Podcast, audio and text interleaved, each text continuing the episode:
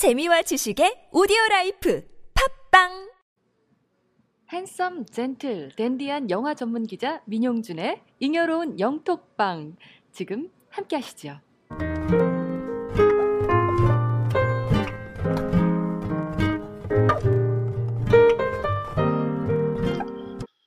네, 안녕하세요. 민용준 기자입니다. 어, 일단은 이번 이제 사회죠, 팟캐스트. 네. 그렇게 됐네요. 네, 뭐 소개하실 건가요? 예, 네. 영화를 모르는 남자, 한국 평균 남자, 네. 데니스라고 네. 합니다. 네, 그럼 저는 비평균 남자. 아, 뭐랄까, 네. 핸섬, 댄디. 아, 그거 진짜, 아, 진짜 그, 그 얘기 저번에 하려고 그랬는데, 아니, 그 초반에 그 오프닝 멘트를 제가, 사실 저랑 관련 없잖아요, 그거. 제가, 제가 지은 게 아니잖아요. 근데 그거 듣고 제가 정말 경악을 금치 못했다. 이 사람이 나한테 진짜 팟캐스트를 하자고 한 게 나를 묻으려고 한 건가? 라는 생각을 잠깐 했는데, 아, 굉장히 부담스러운 그 단어가 연목으로 빠바박 날라오는데 그냥 어, 끌 뻔했어요. 저도 사실 듣다가. 아무튼 네, 그 제 제 의지가 아니에요, 여러분. 네, 혹시나 듣고 이 인간이 작법에 심취한 인간이 아닌가 생각하신다면 굉장한 오해입니다. 네. 어, 그러면 중요한 포인트. 네. 그 네, 아무튼 네. 그 이번에 네네. 어떤 영화를 소개해 주실 건가요? 네, 뭐 오늘 일단 소개해드릴 영화는요, 언제나 그렇듯이 두 편인데요. 삼월 삼십일날 개봉하는 아노말리사라는 영화가 하나 있고요. 그리고 그 다음날 삼월 삼십일일날 개봉하는 마이크롭 앤 가솔린이라는 영화고요. 네, 두 영화는 굉장한 공통점이, 아, 굉장히 연결고리가 있어요. 네, 아무튼 아노말리사는 찰리 카우프만이라는 감독이 만든 건데요. 그리고 마이크롭 앤 가솔린은 미셸 공드리가 만든 영화인데, 이 두 작품의 가장 큰 연관고리는 어, 아노말리사를 만든 찰리 카우프만이 이터널 선샤인이라는 영화의 각본가였어요. 음. 그리고 이터널 선샤인의 연출가, 감독이 미셸 공드리였죠.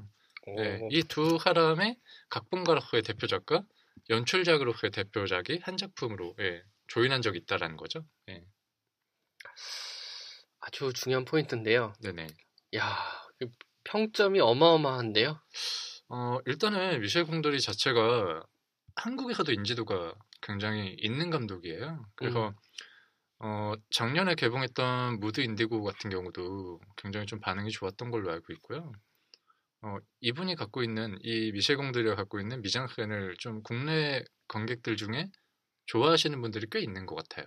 예, 음. 그런 지점에서 굉장히 국내에서 취향적으로 매니아층이 있는 감독이다라고 말씀드릴 수 있을 것 같거든요. 마이크롭 앤 가솔린 같은 경우도 아마 그런 맥락에서 예, 좀 주목받을 수 있지 않을까라는 생각을 하고 있습니다. 그러니까 감독 자체가 약간 소소한 일상을 약간 틀어서 네? 재미있게 영화적 문법을 만드는 감독은 유명한데요. 네네, 굉장히 어째... 개인의 취향이 발달되어 있는 감독처럼 보이죠. 네. 그렇죠. 네네. 그리고 이제 카메라도 참 독특하게 사용하는 감독으로, 디지털 카메라 도입이 네. 조금 늦은 감독으로 알고 있거든요. 어, 일단은 이게 마이크롭 앤 가솔린에 대한 이야기를 계속 하고 있는데요. 어쨌든 예. 어, 이 영화가 미셸 공드리란 감독에 대한 이야기를 안 할 수가 없는 것 같아요. 왜냐하면 이 감독이 갖고 있는 취향이 굉장히 반영이 된 영화들을 만들어 온 사람이라, 뭐 이를테면 어, 저희가 방금 말씀드렸던 이터널 선샤인 같은 경우도 어떤 기억을 붕괴시키는 과정들이 나오잖아요. 그렇죠. 근데 사실 기억이 사라진다. 그러니까 내가 N 연인의 기억을 지우고 싶다라고 해서 기억을 지워주는 팀이 있고요. 음. 그 팀을 찾아가는 남자가 자신의 기억이 붕괴되는 상황을 경험하게 되는 과정이 나오잖아요. 근데 사실 이거를 비주얼로 구현한다는 게 되게 막연할 수 있는데, 그런 것들을 굉장히 비주얼리스트답게 잘 구현을 해내고 있거든요. 진짜 시각적으로 와닿는 거죠, 기억이 붕괴된다는 것. 그리고 음. 기억이 붕괴되는 것을 경험하는 남자의 그 내면 속의 무의식이 그것에 대해서 극렬하게 저항하는 상황도 생기고요. 그래서 굉장히 시각적인 지점과 감정적인 지점을 잘 연결해내는 감독이라는 생각이 들기도 하거든요. 물론 음. 이터널 선샤인 같은 경우는 아까 말씀드렸던 아노말리사의 연출가가 된, 어, 각본도 이분이 직접 썼고요. 음, 아노말리사의 그 찰리 카우프만이 쓴 각본이 굉장히 좀 주요했다는 생각이 들어요, 사실. 왜냐면은 음. 그 이터널 선샤인 이후로 두 사람이 같이 작업한 작품은 더 이상 없거든요. 네.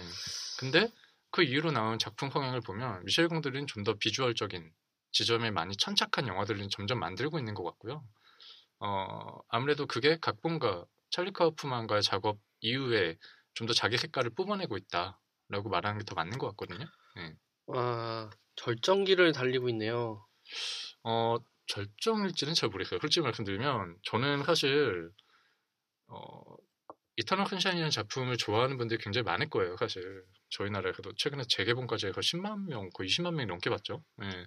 유례가 없는 상황이었는데 삼십만 명이 넘었고요 아마. 그래서 그만큼 이 영화가 사랑받았다라는 것도 중요하고요. 그리고 이 영화가 사랑받은 배경에는 그런 비주얼과 스토리의 연관성이라고 생각하거든요. 근데 그 작년에 아마 무드 인디고라는 영화가 사만 육천 명 정도가 본 걸로 알고 있거든요. 네. 어, 그런 맥락에서 보면 그 정도의 조, 그 스코어가 나온 것도 좀 놀랍긴 해요. 이 작은 영화가. 근데 어떤 의미에서는 좀 더 비주얼에 천착하는 지점이 있기 때문에 영화가 갖는 그 몽상적인 네, 취향에 반대되는 사람들은 좀 보기 힘들어지는 것도 있거든요. 네. 아, 뭐 늘 그렇듯이 취향이라는 게 한계 지점이 있기 때문에 뭐 어쩔 수 없는 것 같아요. 그리고 어떻게 보면 방금 말씀하신 것처럼 한계 지점이 있기 때문에 어, 그게 굉장히 효과적인 영화 만들기랑 좀 동떨어질 때도 있는 것 같아요. 굉장히 음. 개인적인 내면의 이야기를 하기 때문에 어, 그 사람의 개인적인 생각 안에서 발산되는 상상력이라는 게 어떤 사람에게는 굉장히 어, 놀랍고 경이로운 어떤 이미지로 다가올 때도 있지만 반대로는 굉장히 허풍처럼 들릴 때도 있는 거죠. 음. 예를 들면 구름을 타고 날아가는 우주선을 보는 남자, 여자를 볼 때 그게 굉장히 환상적이라든가 낭만적으로 보는 사람도 있을 거 아니에요. 그렇죠. 하지만 그게 굉장히 뭐랄까 너무 몽상적이고 너무 맹랑하다라고 느끼는 계층도 분명 존재할 수 있는 거거든요. 그래서 굉장한 호불호가 발생한다라고 생각합니다. 어떤 영화나 호불호를 갖고 네. 보고 어떤 영화나 데이트를 하기 위해서 보고 어떤 영화는 뭐 시간을 때우기 위해서 보고 다양하거든요.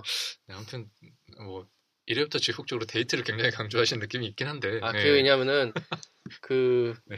통계 통계 데이터를 보면은 일 년에 네. 한 번 정도 극장에 가는 분이 네. 그 전 인구의 육십 퍼센트 네. 정도라고 하더라고요. 네. 뭐 아무튼 네 그렇습니다. 아무튼 일단은 본격적으로 영화 얘기를 해보면 저희가 마이크롭 앤 가솔린 얘기를 조금 하면서 미셸 공드리를 좀 짚어줬는데요.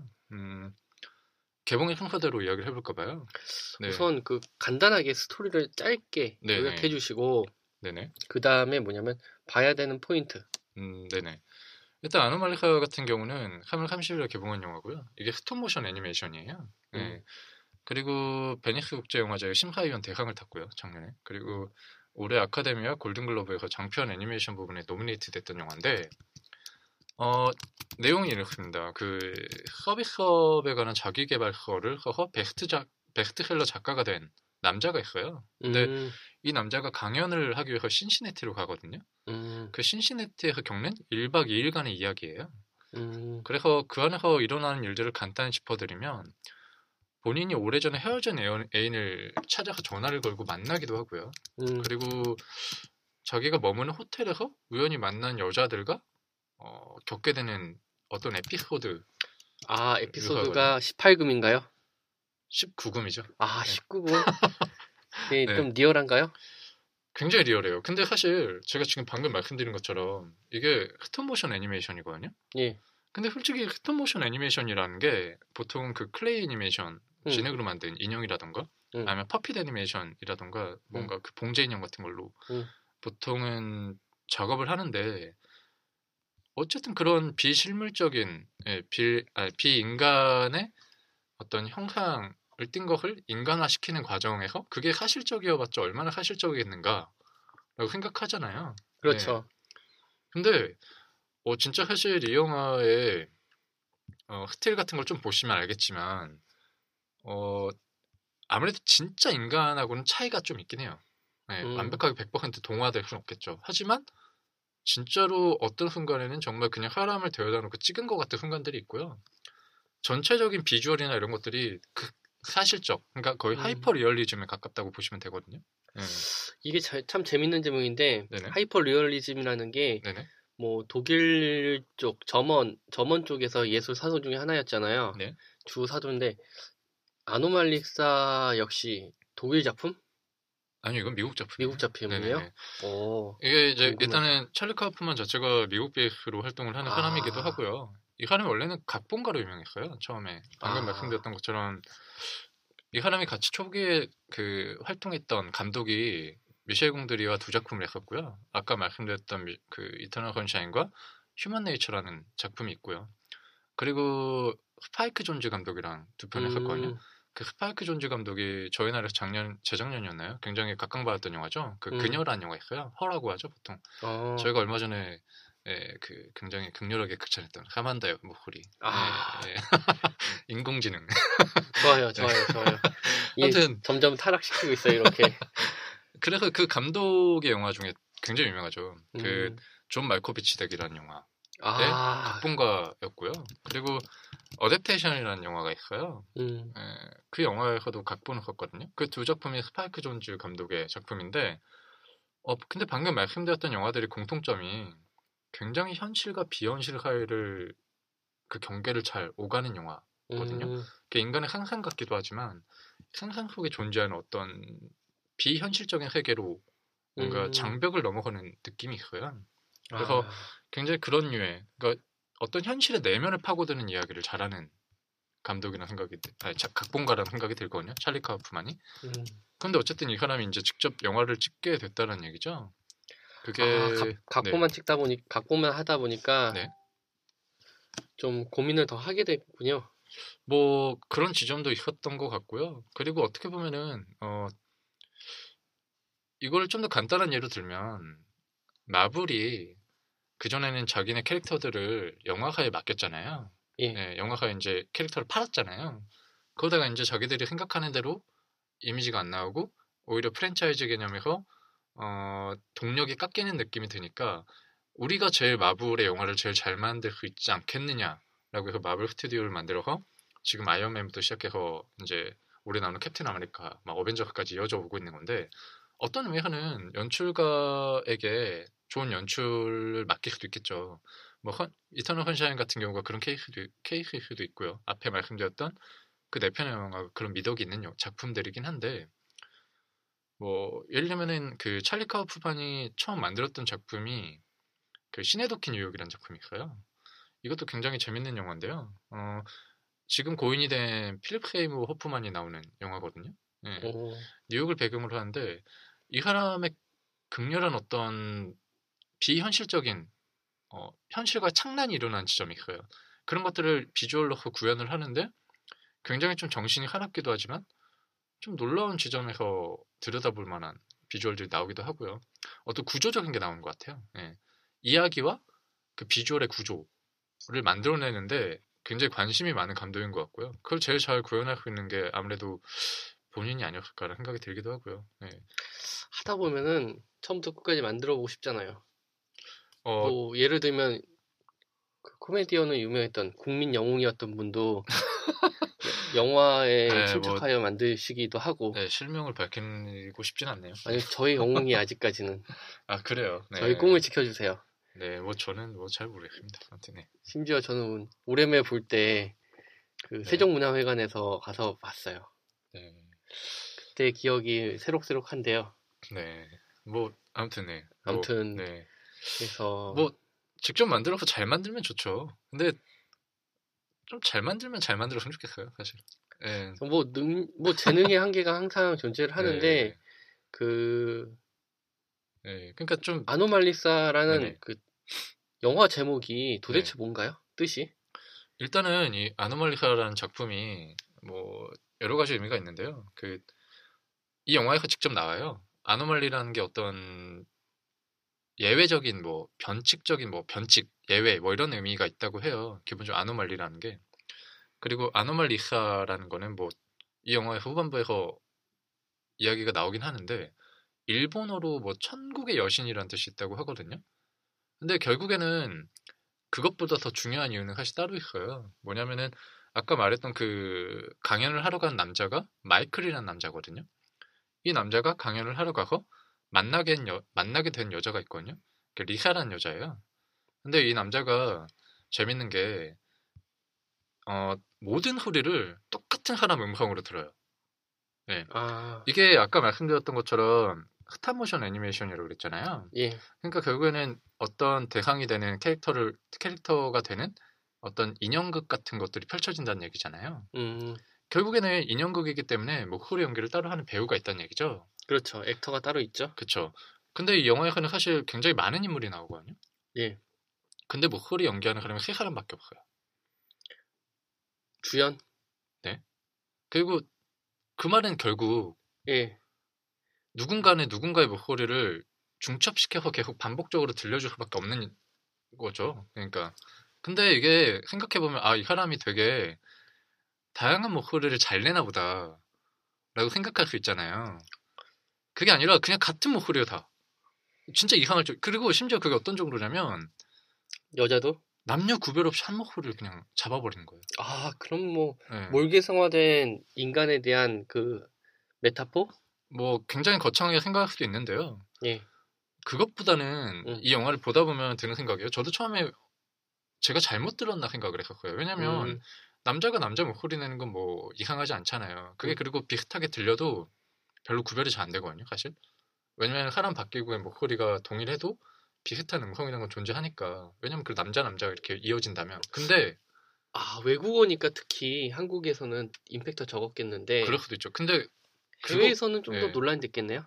그럴 수도 있죠. 근데 그냥 명확한 게 여자가 남자 목소리를 낼 때 그냥 명확해지잖아요. 아, 예, 아무리 그래도 예, 여자 목소리라는 건 좀 어느 정도 정형화 된 부분이 있고 톤의 톤이나 예, 어떤 말투라든가 이런 것들이. 근데 그 순간 되게 묘한 느낌이 들어요. 뭘까라는 생각이 드는데 결국 보다 보면 결국 이 남자가 그냥 듣는 목소리가 다 거기서 거긴 거예요. 예. 그래가지고, 그러니까 보통 우리가 영화 볼 때 어떤 시점을 말할 때 시점숏이라 그러죠. 이 사람의 시점을 대변하는 거죠. 이 사람의 보이는 그 시야 같은 것들을 보여주는 건데, 그건 결국 변환하자면 이 남자가 듣는 일종의 청점음이라고 해야 되나? 그러니까 이 남자의 귀로 필터링된 거를 우리가 계속 듣고 있는 거예요, 사실. 근데 그걸 음. 어떻게 느끼냐? 아까 제가 리사라는 여자가 있다고 그랬잖아요. 예. 이 영화에서 독립적인 목소리를 갖는 게 딱 그 두 사람밖에 없어요. 방금 말씀드린 마이클, 그 남자, 그리고 지금 방금 말씀드린 니카라는 여자. 유일하게 이 여자 혼자 여자 목소리를 해요. 독립적인. 아, 그럼 네. 말을 돌리면 그러겠네요. 리사라는 주인공에게 마음을 열거나 뭔가 감정을 교류한다, 이거 얘기겠네요? 네, 지금 전지적 마이클 시점에서 잘 설명해 주셨는데요. 한마디로 네. 아, 마이클 청점인가? 그 어떤 화가는요. 네. 그 보면 눈을 안 그렸어요. 여자 여자의 누드를 그려도 눈을 안 그렸어요. 음. 여자의 사진을 그림을 그려도 눈을 그린 사람들은 한마디로 한번 관계를 가졌던 여자들이라는 거? 아, 그러면 네.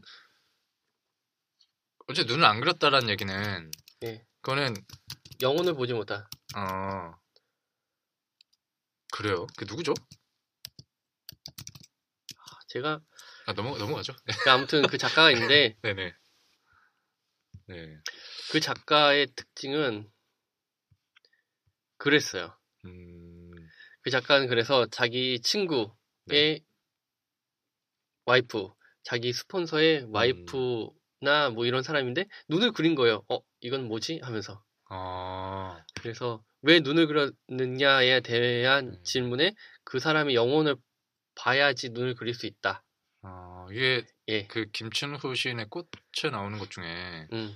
내가 너의 이름을 불러주어서 뭐 의미가 되었다라는 게 있잖아요. 그게 음. 마치 내가 너의 눈을 그려주어서 음. 예, 의미가 되었다는 말처럼 들리기도 하는데. 그렇죠. 여기 예. 눈 있는 작품도 있고. 그러니까 나와 관계를 맺었기 때문에 너는 의미가 있다라는 느낌 같기도 하고요. 예. 예. 그래서 뭐 심, 심오한데 눈이 없는 거는 예. 그 아무튼 그 일 차원적인 관계였다. 음. 근데 방금 말씀하신 맥락처럼 예, 좀 비슷한 지점이 있어요. 뭐냐면 이 남자가 계속 모든 사람의 목소리를 듣는 거죠, 사실은. 음. 그 우리도 같이 그 목소리를 따라 듣게 되는 것 같아요. 음. 그게 사실은 근데 거기까지는 잘 알 수가 없는 지점인 거죠. 근데 이 사람이 리사의 목소리만 독립적으로 여자의 목소리로 들었을 때 아, 이, 우리가 지금까지 이 사람이 듣는 귀를 통해서 음. 같이 그 정보를 공유하고 있었구나 라는 음. 생각이 드는 거거든요. 그러니까 어떤 의미에서는 제가 이게 좀 흥미로웠던 게 음.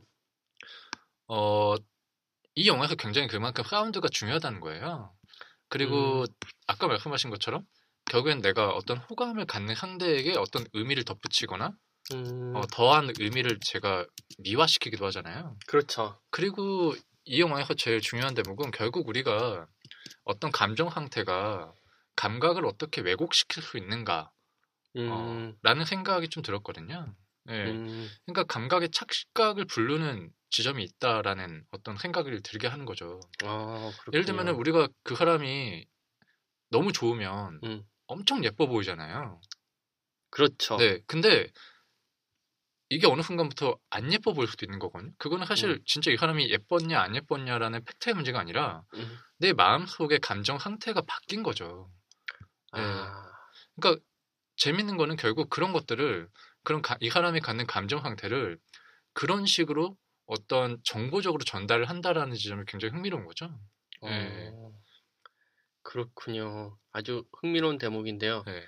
일단 제가 바라보는 대목 중에서 한 가지는 네. 이게 스톱모션 애니메이션인데 네. 리얼하게 그렸잖아요. 네.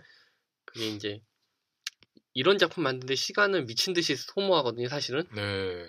야, 엄청나게 시간 이게 한 시간짜리라 한 시간 네. 넘는 거라면은 한 시 구십 분짜리라고 돼 있는데 이 네. 노가다의 끝은 그 이게 그러니까 영화가 보면 영화를 보면 장면들이 사실 지나가는 거잖아요. 빠르게. 그렇죠. 그 필름을 빨리 돌리는 거니까요. 음. 근데 정확히 일 초에 이십사 장면이 돌아간다고 보시면 돼요. 음. 그러니까 그걸 흔히 이십사 프레임이라고 하죠. 그렇죠. 풀프레임. 그래서 호빗 같은 영화가 좀 작년, 재작년에 나왔나요? 아, 재재작년인가? 아무튼 호빗 같은 영화가 화제가 됐던 게 호빗이 일 초에 사십팔 프레임을 돌린 거예요. 음. 그래서 그게 하이라이트 프레임이라고 그랬거든요, 그때. 그렇죠. 네. 훨씬 더 사실적으로 보일 수 있는 거죠. 근데 오히려 사람들은 이십사 프레임에 적응이 돼 있는 상태이기 때문에 오히려 사십팔 프레임이 주는 이질감이 좀 어떻게 보면 화제가 됐었거든요, 역설적으로. 아, 네. 그걸 느낄 수 있으면 그 극장은 네. 디지털 전환이 와, 완벽한 극장이고 네. 아닌 극장은 뭐 네. 이십사 프레임이건 팔 프레임이든 그렇죠. 그런 건 좀 힘들죠. 네. 일본 애니메이션 같은 경우에는 가변 프레임을 많이 사용했거든요. 네네. 그걸 왜냐하면은 프레임을 그림을 그릴수록 돈덩어리를 했기 때문에 프레임을 그쵸. 줄이면서 효과적으로 애니메이션을 뽑으려고 네. 가변 프레임, 뭐 심지어는 음. 팔 프레임, 사 프레임 네네. 그래서 효과나 그 백그라운드의 그 이미지로 음. 때우는 경우가 많이 있었어요. 네네. 그런 테크닉을 많이 사용했고 그런데 네. 이제 아노말리사 같은 경우에는 이십사 프레임으로 만들었다. 네. 그건 예, 뭐 이 영화도 그러니까 다른 영화들과 크게 차이가 없이 이십사 프레임, 일 초 이십사 프레임인데 이 얘기를 왜 하냐면 결국에는 하루에 이 초를 만들었대요. 그러니까 하루에 사십팔 프레임씩 작업을 한 거예요. 그러니까 사십팔 프레임이란 거는 사십팔 번의 동작을 구현을 한 거죠. 이 클레이 애니메이션을. 아, 이게, 이게 장인정신인지 노가다인지 구분 안 되는데. 예, 뭐, 뭐, 장인정신에서 노가다가 발생하기도 하고 노가다에서 장인정신이 이어지기도 하죠. 근데. 아...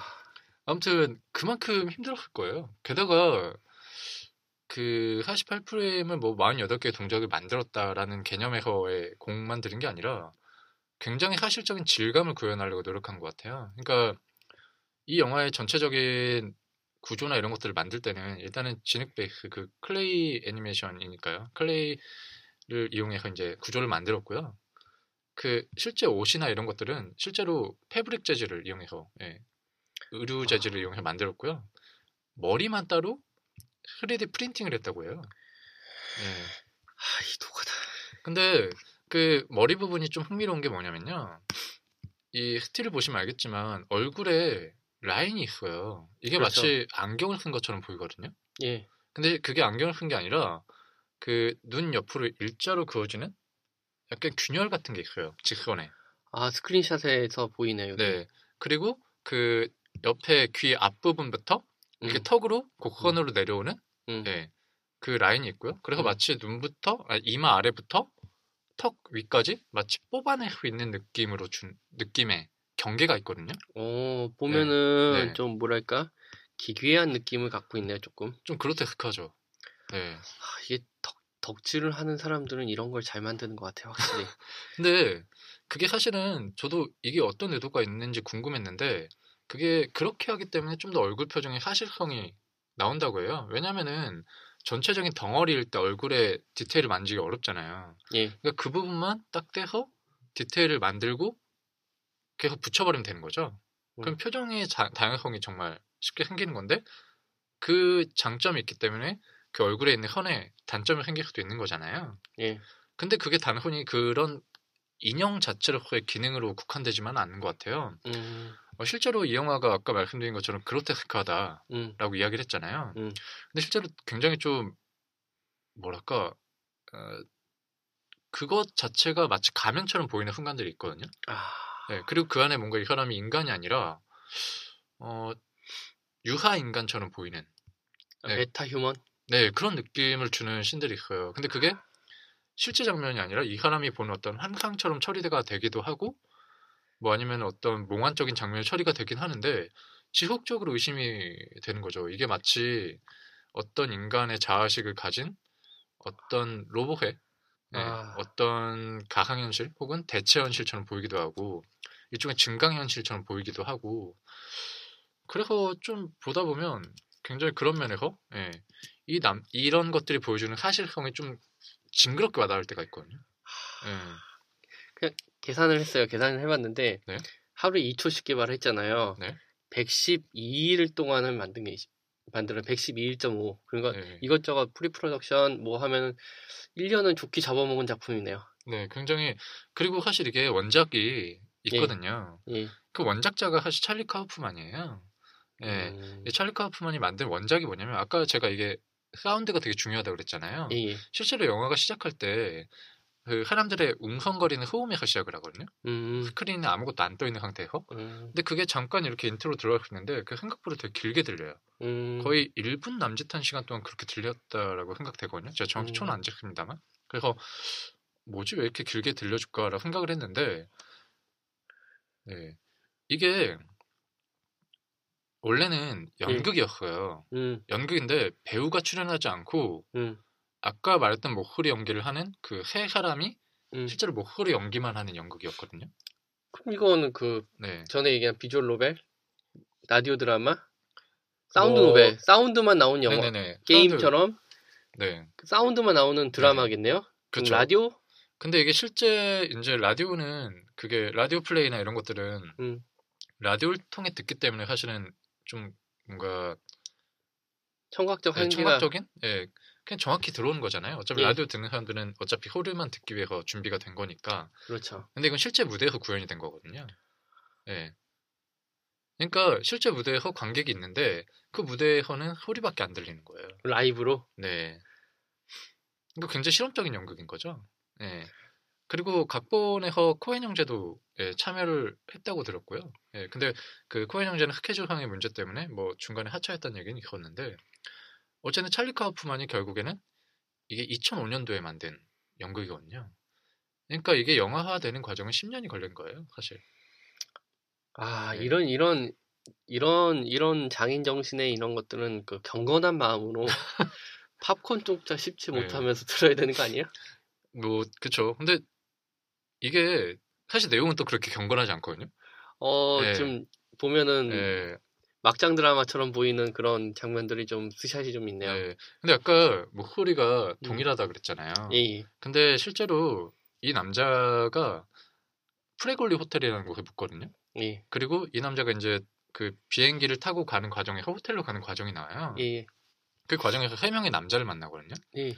뭐 비행기 옆자리에 앉아 있는 남자가 난데없이 손을 잡는 거예요. 음. 자기가 이제 약간 긴장했나 보더라고요. 그 남자가 비행기를 처음 타고. 음. 근데 이 남자가 굉장히 시니컬한 거죠. 기분이 나쁜 거예요. 음. 네, 너무 귀찮은 거죠. 음. 그러다가 이제 그 남자가 계속 옆에 떠드니까 네, 약간 좀 어, 좀 다물어줬으면 좋겠다라는 느낌의 뉘앙스를 보내고 택시를 탔는데 음. 택시 기사가 뭐 신시내티에 대해서 자랑을 하는 거예요. 신시내티가 칠리로 유명한가 보더라고요.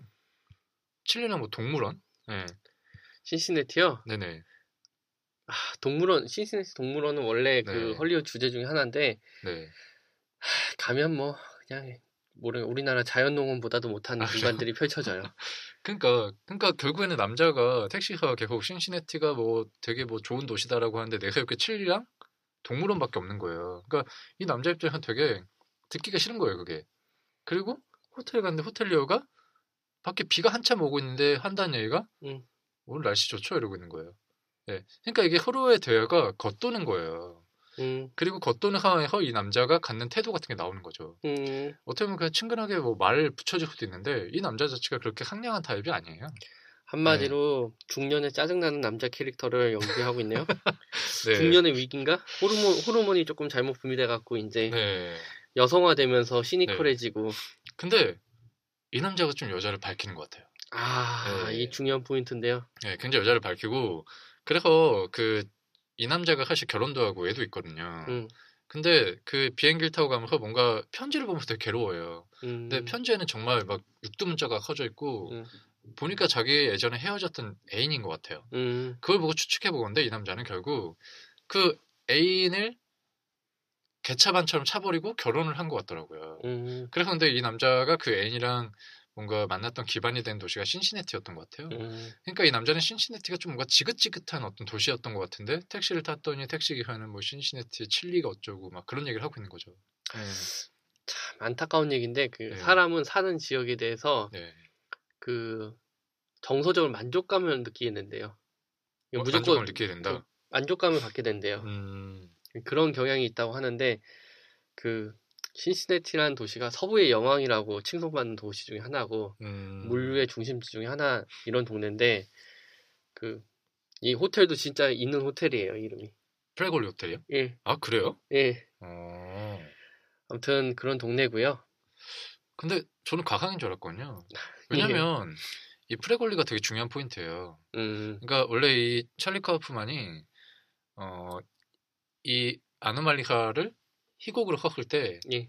자기의 필명으로 썼거든요. 음. 프란시스 프레골리라는 이름을 썼어요. 음. 근데 알고 보니까 프레골리라는 게 그 프레골리 증후군 이런 게 있대요. 망상 같은 게 음. 뭐냐면은 만나는 모든 사람을 같은 사람으로 착각하는 증상이라고 하더라고요. 음. 그래서 실제로 이, 영, 이 작품에서 보면 이 사람이 갑자기 어느 순간에 모든 사람을 동일한 얼굴로 보는 순간이 나오거든요. 음. 근데 그게 어떤 그 목소리가 동일한 것과 무관하지 않은 것 같다는 생각이 들어요. 음. 그랬을 때 이런 남자의 성향에서 약간 뭔가 멘붕 연호 상으로 나오고요. 음. 네. 근데 이 남자가 결국에는 어떤 여자를 만났는데 그 여자가 남다른 목소리를 들려준다는 거죠. 혹은 들린다는 거죠, 자기에게. 엑스걸프렌드는 아니고. 네, 전혀 아니에요. 전혀 아니고 갑자기 네. 호텔에서 만나서 네네. 그 침대에 누워서 네네. 아, 침대에 눕기까지의 과정이 나옵니다. 아, 눕기까지의 네. 과정이 네. 나와요? 그리고 아. 이 남자가 이 여자랑 침대에 눕기까지의 과정에서 강한 강한 동력이 되는 게 이 음. 여자에 대한 굉장한 호감에 있겠죠. 근데 호감을 음. 증명하는 건 사실 그 목소리에 있다고 생각이 들거든요. 그냥 음. 이 남자가 이 여자가 하는 목소리가 정말 여자 목소리 들리는 순간 음. 그냥 관객도 알 수밖에 없어요. 아, 굉장히 특별한 존재처럼 느껴지는구나. 예. 네. 음. 그러니까 흥미로운 정보 전달의 개념이 되는 거죠. 지금 이제 네. 한번 돌아가서 네. 이제 또 다른 영화. 네. 그 이제 작가주의. 네네. 아, 그 이걸 약간만 조금 더 정리할게요. 그러면은 예. 결국에는 이런 과정에서 이 특별한 여자에 대해서 인식을 하게 되는 건데 예. 결국엔 이 영화가 보여주는 관계의 측면이 있거든요. 음. 예, 그러니까 관계적인 거. 이 남자는 아무하고도 잘 관계를 못한 남자인 거예요. 그러니까 그 관계가 잠자리 관계를 말한 건 아니고요. 예, 음. 만약에 인간관계가 굉장히 삭막한 남자인 거죠. 음. 예, 그리고 뭔가 지금 굉장히 권태를 느끼는 사람이기도 하고요. 음. 그래서 어떤 그런 관계 측면에서 봤을 때 그 마이크롭 앤 가솔린에서는 음. 예, 또 관계라는 측면이 굉장히 중요하거든요. 음. 일단 이 영화의 어떤 스토리를 좀 짚어드리면요. 소년 두 명이 주인공이에요. 버디무비? 일종의 버디무비 호황이 나오는 거죠. 음. 그리고 어쨌든 소년들이 여행을 떠나는 과정이 나오고요. 음. 음. 그 두 소년이 사실은 자기 학교나 가족을 굉장히 좀 뭔가 지겹게 생각하는 구석이 있어요. 음. 그래서 그로부터 떠나고 싶어하는 욕망이 있는 거죠. 음. 그래서 그 두 소년이 같이 여행을 떠나는 이야기거든요. 음. 근데 여행을 떠나는 게 그냥 짐을 싸서 뭐 기차를 타고 가는 게 아니라요. 자동차를 만들어요. 초등학생들이. 이게 음. 뭐냐면은 네. 그 서양 애들이 좀 네. 만드는 것 중에서 홈가드니, 홈디팟에서 뭘 만들고 그 뭘까? 아메리칸 초폰가? 이런 드라마 보면은 뭔가 만들어요, 자꾸. 네. 그 그런 그 뭐랄까 엔터프라이즈십 음. 그 그런 쪽에 그런 경향들이 존재하는 것 같아요. 음. 뭐 그렇겠죠. 그리고 어떻게 보면 그쪽의 교육 체계가, 아니, 교육 체계가 좀 그런 것들을 권장할 수도 있는 거잖아요. 예. 그러니까 어, 교육 체계가 권장한다? 그러니까, 그러니까 뭐냐면 뭐 잘은 모르겠지만 뭐 직접 어떤 공작이라든가 이런 학습이라든가 이런 것들에 대해서 좀 더 저희 나라보다는 좀 발달된 지점이 있지 않나. 근데 이제 물론 그런 건 있어요. 그러니까 이걸 떠나서 그 현재 상황을 떠나서 그냥 이 두 친구가 좀 약간 특이한 친구예요. 네. 뭐 역시 특이한 친구인데 여기서 이제 네. 그 평 포인트를 몇 가지 집어주셔야 될 게 그럼 자동차를 만들었어요. 네네. 네. 뭐 그럴듯하든 안 하든 만들었어요. 네네. 남자 둘이 가잖아요. 그럼 남자 둘이 가면 항상 사고를 치죠. 네. 그럼 그때는 이쁜 미소녀가 등장하지 않아요? 아닌가요? 네, 실망스러운 얘기를 할 텐데 미소녀가 등장하기보다는 아, 소녀가 나오긴 해요. 나오긴 하는데 그 기대하시는 소녀는 아닐 수도 있고요. 그리고 어 뭐 아무튼 네, 네 그렇습니다. 근데 아무튼 아까 자동차가 중요하거든요. 예예. 예. 예, 근데 이게 미셸 공드리란 감독의 작품이라 그랬잖아요. 그렇죠. 미셸 공드리의 작품에는 항상 소품이 음. 중요하게 생각이 돼요. 음. 미장센을 이루는 소품들이 있거든요. 음. 뭐 예를 들면은 수도꼭지에서 물을 틀었는데 음. 그게 물처럼 보이는 헬로판지가 막 흘러내린다던가 음. 그 물을 뭐 냄비에 받아가지고 그거 가지고 요리를 한다던가 음. 뭐 아니면은 막 실제로 막 어떤 놀이기구를 탔는데 그 놀이기구 아래가 누가 봐도 구름처럼 보이는 놀이기구를 타고 날아간다던가 음. 아니 봉제 인형을 놨던 유니콘 같은 게 있는데 그걸 타고 막 뛰어다니면서 논다던가 음. 근데 그 유니콘이 실제 유니콘처럼 되는 거죠. 그러니까 이런 식으로 약간 몽상적인 어떤 상상력을 실제적인 비주얼로 구현하는 데 능한 감독이에요. 뻔뻔하게 영상을 잘 찍는다는 거 아닐까요? 그 말도 안 되는 장면을 그쵸, 판타지적으로 예. 꾸며주는. 근데 그게 우격다짐 이런 얻기보다는 굉장히 좀 흥미로운 지점은 있거든요. 그 상상력이 음. 비주얼로 구현되는 그 과정에 흥미가 있어요. 음. 다만 그 패턴이 너무 반복되는 경향이 있는 거죠. 자기 복제 경향이 있어서 망한 네. 감독이 있어요. 제가 얘기할 때는 그 에반겔리온의 감독 안노 히데야키. 사골겔리온이라고 불리죠. 아 근데 그 복제랑 좀 다른 것 같아요. 아, 그 복제는 달라요? 왜냐면은 그건 사실 진짜 사골처럼 계속 우려내는 거잖아요. 그렇죠. 이게 어제 먹었던 돼지뼈 또 또 돼지뼈 엄마? 이런 느낌이에요 사실. 엄마 내일은 뭐 스프라도 차라리 끓여주시던가 이거여야 되는데 음. 그렇진 않아요. 다만 이제 음. 이 사람이 보여주는 장기가 좀 반복적으로 보여줄 때가 있거든요. 특히나 작년에 개봉했던 무드 인디고 같은 경우는 이 사람이 이천오 년도에 발표했던 그 흡연의 과학 같은 작품을 좀 생각하게 만드는 게 있거든요. 그러니까 굉장히 몽상적인 그리고 거짓말 같은 이야기를 굉장히 좀 사실처럼 그러니까 현실을 좀 왜곡시키는 미장센이 있어요. 어 네. 그런 그러니까 한마디로 네네. 영화가 이제 재미있게 한번 네네. 한번 뭐랄까 영화가 주는 환타지를 네. 정확히 잘 구현한다. 네네. 이렇게 보면 될까요? 네 그런 게 있죠. 그러니까 이 감독만의 색깔이 있는 거죠. 네. 감독만의 색깔. 네, 근데 그 색깔이 좀 뭐랄까 너무 취향적이라고 이해될 때가 있는 거죠. 자기 개인적이다, 굉장히 사적이다. 그래서 그 사적인 범위가 좁아진다는 얘기인 거잖아요. 팬을 좀 줄이는 역할을 하겠네요. 네, 그래서 아무래도 그거를 이해 못하면 좀 너무 매니악해지는 것도 있는 것 같고요. 근데 이번 작품은 그래서 예. 좀 더 보편적이라고 말할 수 있는 지점이 저는 있다고 보거든요. 어, 참 힘들다. 이 대목은 네. 이 부에서 꼭 이어서 하시죠. 네, 알겠습니다. 근데 이 부를 그냥 쭉 이어가는 게 낫지 않아요? 저는? 아니, 조금 잘라서 네. 간질나게 네네. 해야지 네네. 시청률이 높아져요. 그렇잖아요. 네. 요즘 그거잖아요. 네네. 영화를 갑자기 잘라서 일, 일 부작, 이 부작, 삼 부 킬빌 이후부터 그런 거 많이 하잖아요. 네네. 한번 해봐요. 뭐... 네, 전문가가 권하시니 그렇게 알고 네, 끊겠습니다. 그러면 뭐 이 부에서 다시 마이크롭 앤 가솔린 이야기를 좀 더 하죠. 네. 예.